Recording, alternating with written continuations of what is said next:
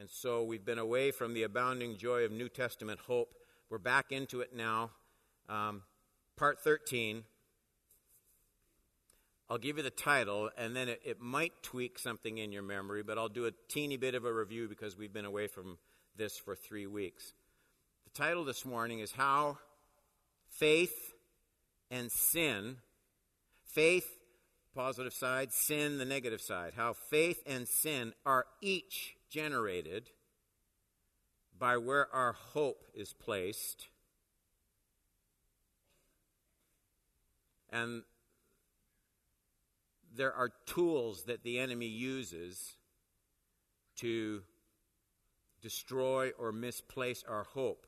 We looked at pride. That's the last one we looked at. And today I'm going to eventually start looking at anxiety. First Peter five, six, and seven. Humble yourselves, therefore, under the mighty hand of God, so that at the proper time — that's an interesting phrase, isn't it?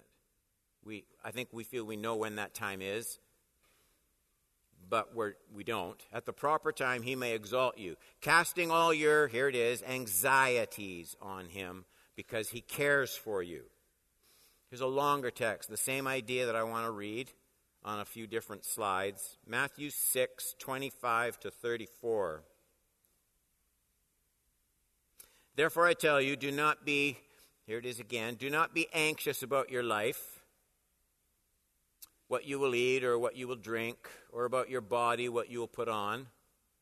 Is not life more than food, and the body more than clothing? And the answer to that for many people in this world is no.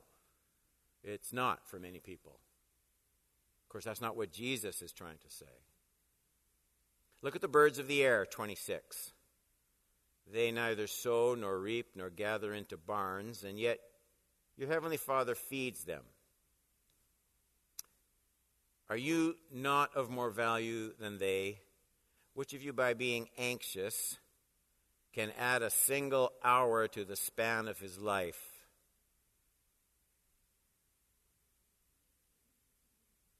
Sorry. And why are you anxious about clothing?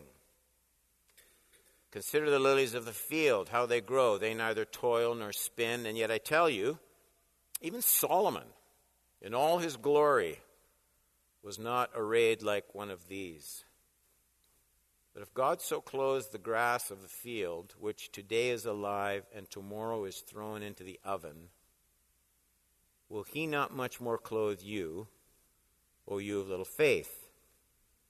Therefore do not be anxious, saying, what shall we eat, or what shall we drink, or what shall we wear? For the Gentiles — that's the pagans. He doesn't just mean non-Jews, the, the pagans. They seek after all these things. That's the verb. This, this, is what they, this is what they do with their lives. That's what their lives are aimed at. It's, it's not the glory of God, even if they say it is. This is really what consumes them. What you're going to eat, what you're going to drink, what you're going to wear, what you're going to drive, where you're going to invest, how you're going to retire. You, you get the picture. This is what people live for. And your heavenly Father knows that you need them all. But seek first, seek first the kingdom of God and his righteousness. All these things will be added to you. Therefore, do not be anxious about tomorrow. Tomorrow will be anxious for itself. Sufficient for the day is its own trouble. And all God's people said, yeah, yeah. Let's pray. As we come back to a subject that we've left for a little while, I pray that you'll, you'll quicken our minds, help us to get the big picture again, to trace the flow of thought. Your word is so important. It requires our very best thinking. And it requires your Holy Spirit to come and enable our thinking and give us taste buds for your kingdom instead of just what we will eat or drink or wear or drive or invest or buy. We we all we just feel given what life is like in the G T A. We just feel we need to pause and we need to ask your forgiveness for all the times our lives, while appearing perfectly moral, but yet get distracted around the wrong priorities. Use this service, even as we read that little devotional, use this service to stick eternity at the front of our heads and push everything else to the peripheral. We ask it in Jesus' name, and if you really mean that, say amen. For all of our talk about sin, it's amazing how rarely we study where it comes from. I mean, we know it comes from the fall, it comes from Satan, it comes from our rebellious nature. natures. So we've got this, we have this general picture. It's bad, and it comes from those kinds of places. So we we know generally the birthplace of our sinful attitudes and our sinful actions. But that's not what I mean. That's not the same as knowing how we encounter sin in our daily experience. And so we've been examining the relationship between sin and hope in this series. Specifically, as the title suggests, we've been studying the relationship between sinful actions and attitudes and where we place our hope. How are those two related? We all long, I think, for two things. We don't long for fifty things. There's a lot of subcategories here, but the two things we long for, under which everything else fits, we long for satisfaction in life, and we long for security in life. And, and how we hope for these things, how we hope for those two things, is the birthplace of either increased sin or increased righteousness. So important is this process that I want to take a quick tour backwards to, to some of the ideas that we've been away from now for a few weeks. But here's some of the principles that we've kind of nailed down so far in this series. This is a bit of a review, and, and I'll, I'll uh, take it out of the teaching time. Don't worry. The first principle that we looked at: people become ruled by sin when they believe the promise that sin offers. That was principle number one. Remember, no one sins out of duty. No one. Sin always offers either satisfaction or security. Temptation never comes empty-handed without some offering, some reward in some area of life.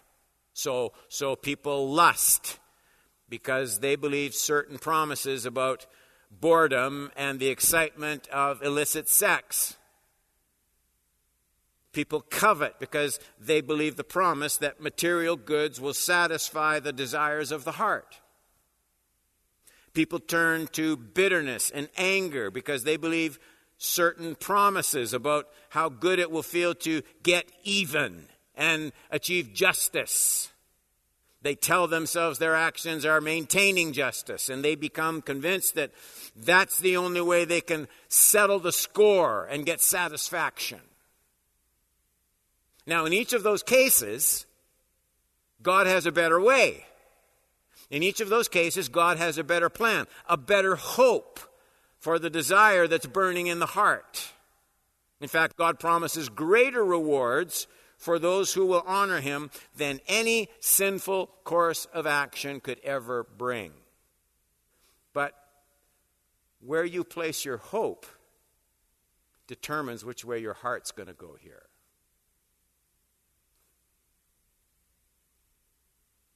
So why do people sin if God's way is better, if God's promise is better?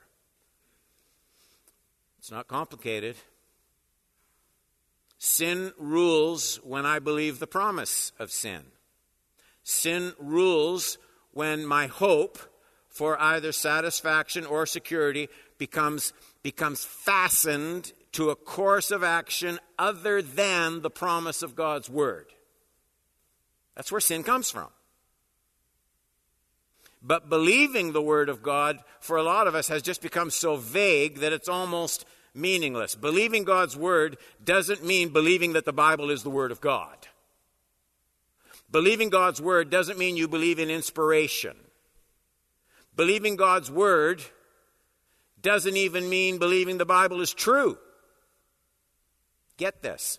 Believing God's Word, here's what it means. Believing God's Word means hoping in what it promises rather than what sin promises. It's, it's not just putting your brain there. It's putting your hope there. It's banking on it.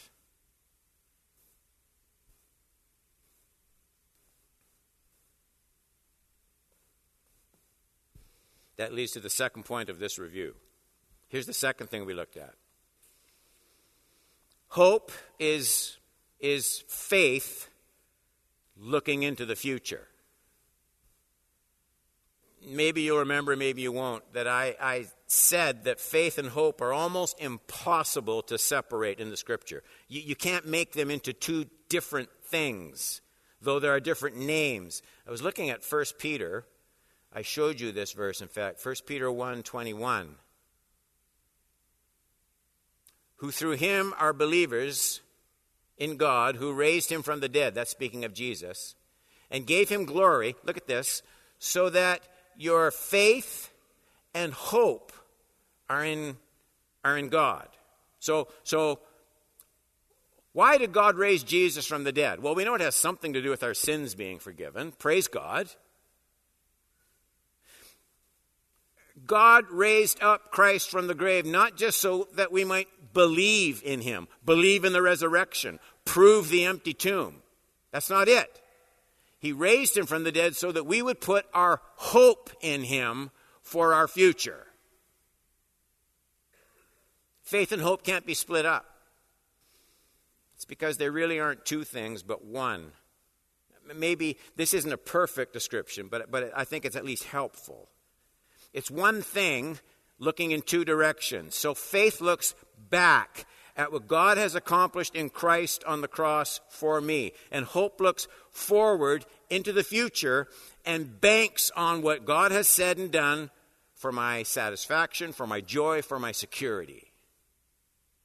So, so hope looks into the future and it says, God, I am looking at all the evidence of your love, all the evidence of your faithfulness in the past, what you accomplished on the cross, all through the Word of God and through your past faithfulness in my own life, especially when I look at your faithfulness in sending Jesus to die for me on the cross. And, and because of the evidence of your past faithfulness, because of the truth of your Word, I have come to see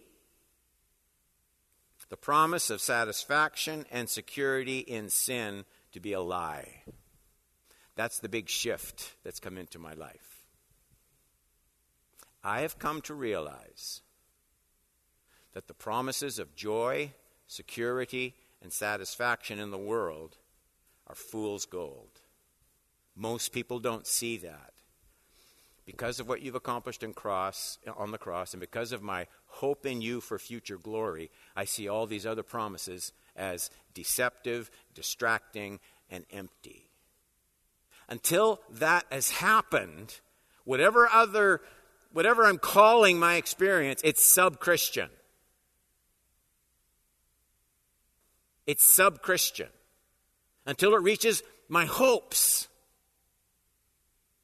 my expectations for the future.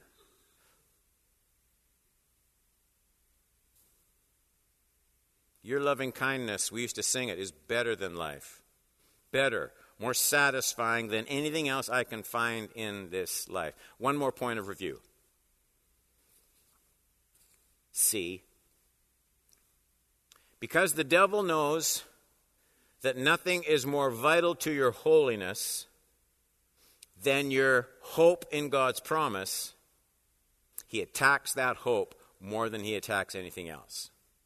That's what he's after. He is after what you hope in, because that's how he controls your life.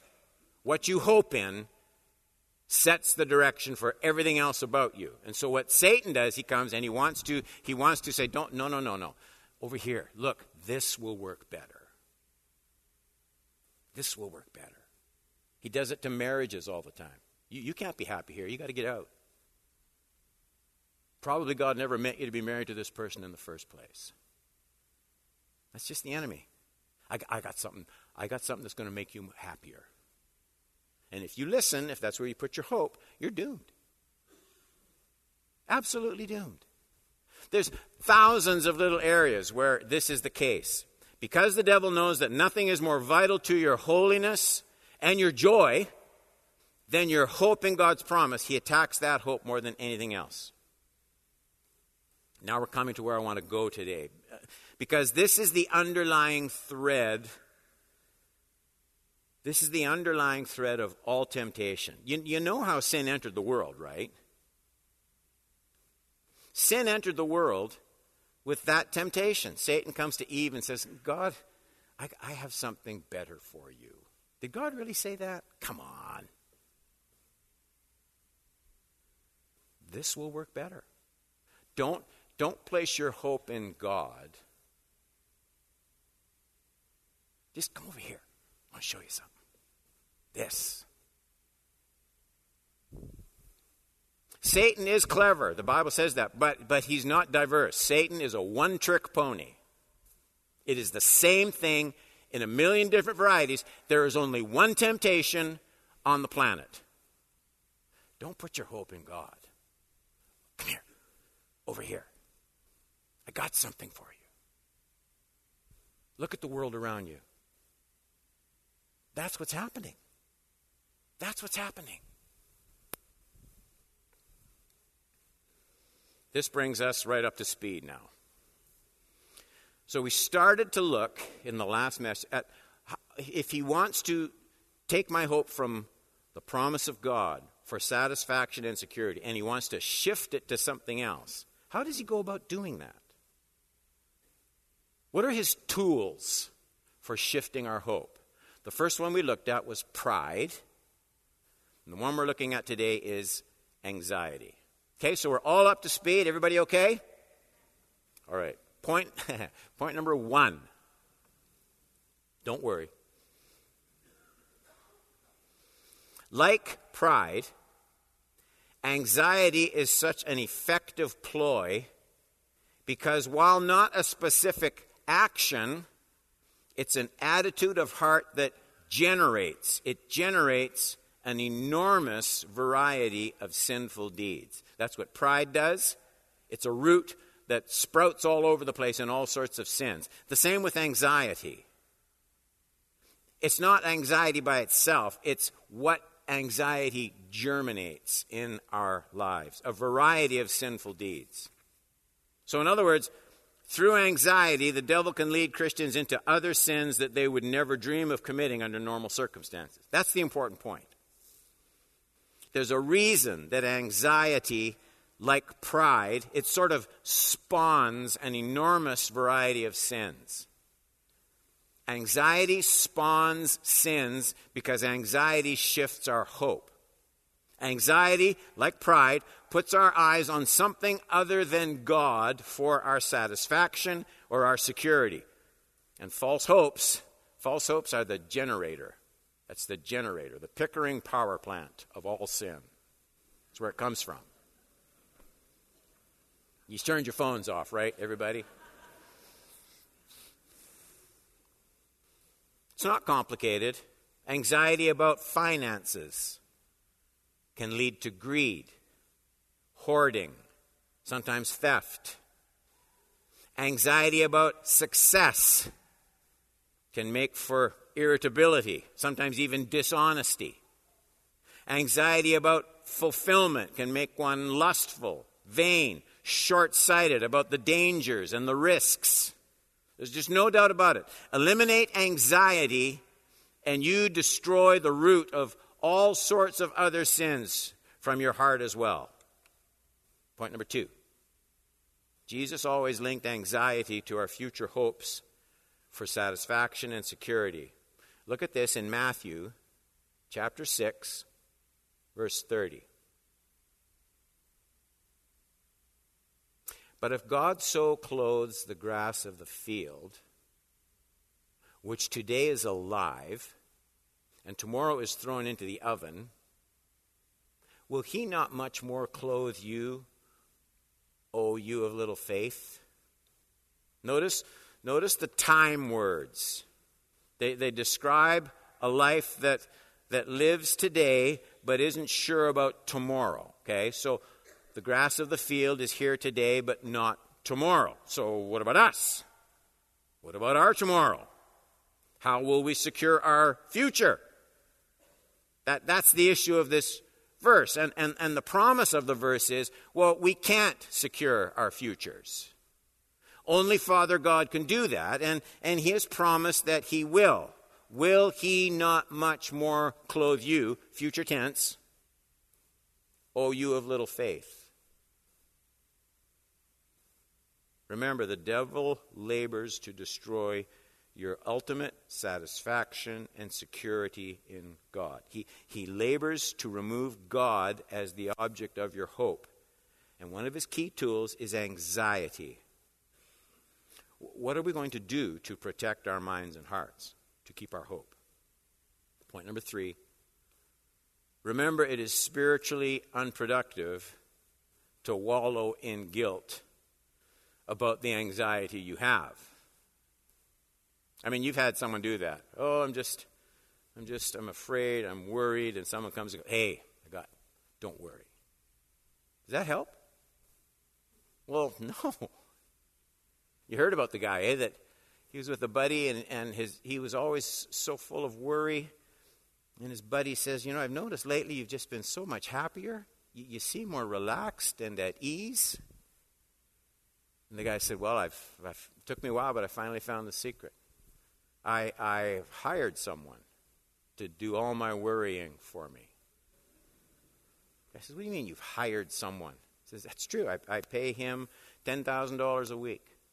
He does all my worrying, all my anxiety. It's all on him. ten thousand dollars a week. How are you going to pay him? That's his work.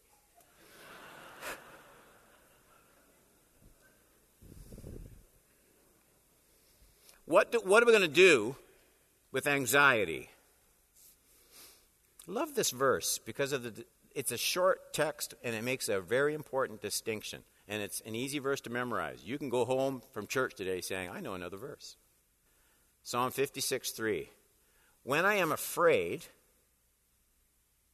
and right away I'm thinking this psalmist is he's my kind of guy. When I am afraid, I put my trust in you. So so what I see right away is that this doesn't disqualify me for that. Fear does not disqualify you as being a person of faith and trust. That's because fear and anxiety aren't quite the same thing. They're kind of close cousins.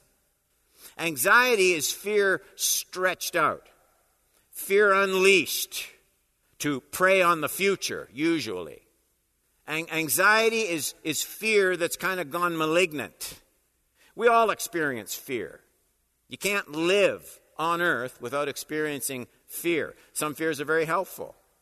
You keep your hand off the burner on the stove because you know it's going to hurt and you're afraid to do that. That's good.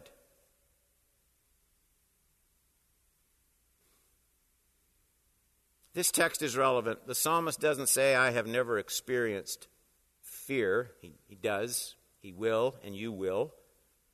I think the trick is to deal with fear before it comes to the point of shifting our hope. Because it's at that point, the shifting of our hope, that fear morphs into an anxiety that gives birth to a host of other sins.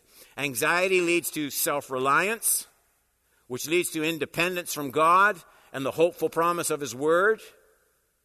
And remember, the goal of the devil is always the same. Only one goal. His goal is to morph fear into anxiety that loosens my trust in God as the source of my satisfaction and security. With that in mind, I think you can see the significance of Jesus' words in Matthew chapter six, twenty-five, and then twenty-seven to twenty-eight. Matthew six, twenty-five, and then twenty-seven and twenty-eight. Therefore I tell you, do not be anxious about your life, what you will eat, what you will drink, nor about the body, what you will put on. Is not life more than food, and the body more than clothing? twenty-seven. Which of you, by being anxious, can add a single hour to the span of his life? Why are you anxious about clothing? Consider the lilies of the field, how they grow. They neither toil nor spin. N- notice the way Jesus asks with apparent surprise. In twenty-eight, why are you so anxious about these things? That's what he says. Why? Why indeed? That, I mean, that's the right question. Where does that anxiety come from? Even when the sources of our anxiety are things we can do absolutely nothing about, like adding an hour to the length of our appointed days on earth, twenty-seven. What you eat, drink, wear, the comfort of your physical body, Satan wants all of your attention pasted to those things. And that's because he knows we can't secure our own lives around these things on our terms and hope in God at the same time. That's what he knows. And if we don't hope in God for our satisfaction and our security, we are destined to be forever slaves of the sin of anxiety. The perfect tool, the perfect storm for dislodging God-centered hope. Last point, number four. Ironically, anxiety can't be remedied by greater success or more wealth. There's a different approach.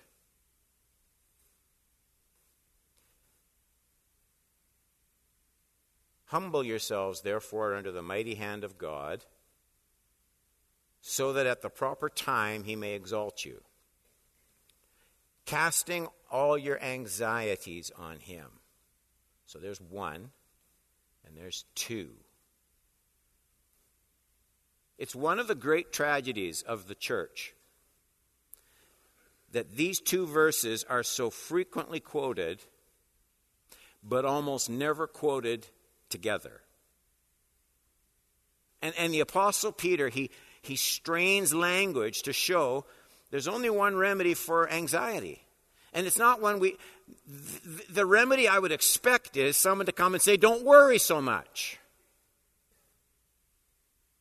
But notice where Peter goes. The issue here is anxiety. So so what are we to do about it? And and he goes to he goes to humility. It's a bit of a surprise. He strains language to show anxiety can only be remedied properly by humility. In other words, the, the energy of anxiety that causes us to work harder for our own satisfaction and our own security, it, it, it's a subtle form of pride. I'm going to do this. I'm not hoping in God. I don't think he's doing a very good job. I made less money this year than last year. God's not doing a good job. I'm going to have, I'm going to take care of this.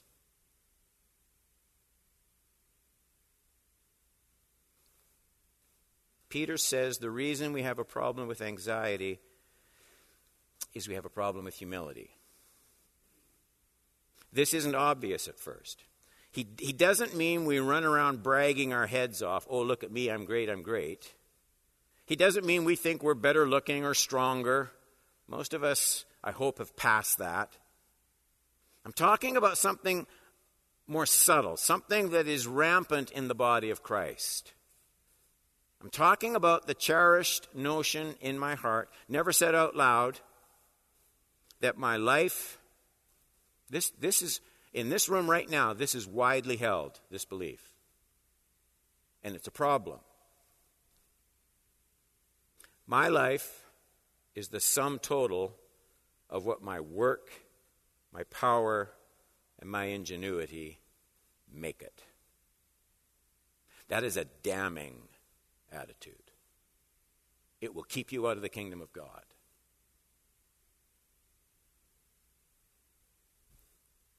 And then we marshal verses. We know the verses. Person doesn't work, you shouldn't eat.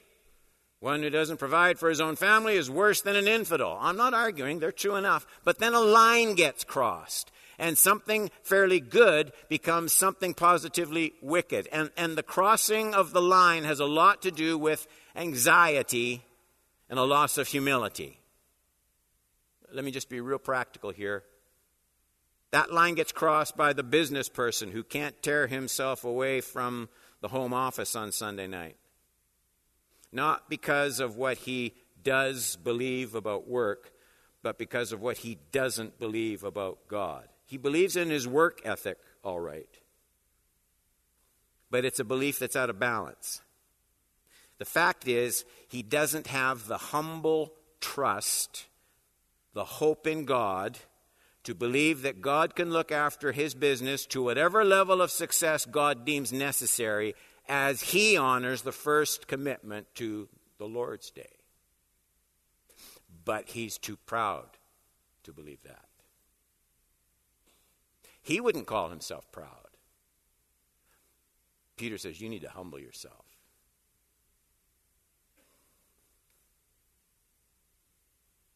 Take another example. Picture the man who's been wronged by a close brother. How easy it is to feel that this injustice has to be righted, especially if he's been genuinely wronged. How easy it is to put himself at the center of the universe and feel that he must take the initiative to make things right. But it's not my job to do that. I need to humble myself. And to the business person alone, polishing his gold in his office, and the distracted brother trying to balance the scales of justice, and that person who wants to walk away from a marriage because it's boring and they annoy each other and God's got something maybe down the road that's going to be way more exciting. God comes along and says, you need, you need to humble yourself under my mighty hand so that you can cast all those cares on me, and I will care for you. But you have to do it. Humble yourself under the mighty hand of God, because that's what opens the door for me to say, his way is better. I might not see it right now. I trust in it. I hope in it. And that's what I'm going to do.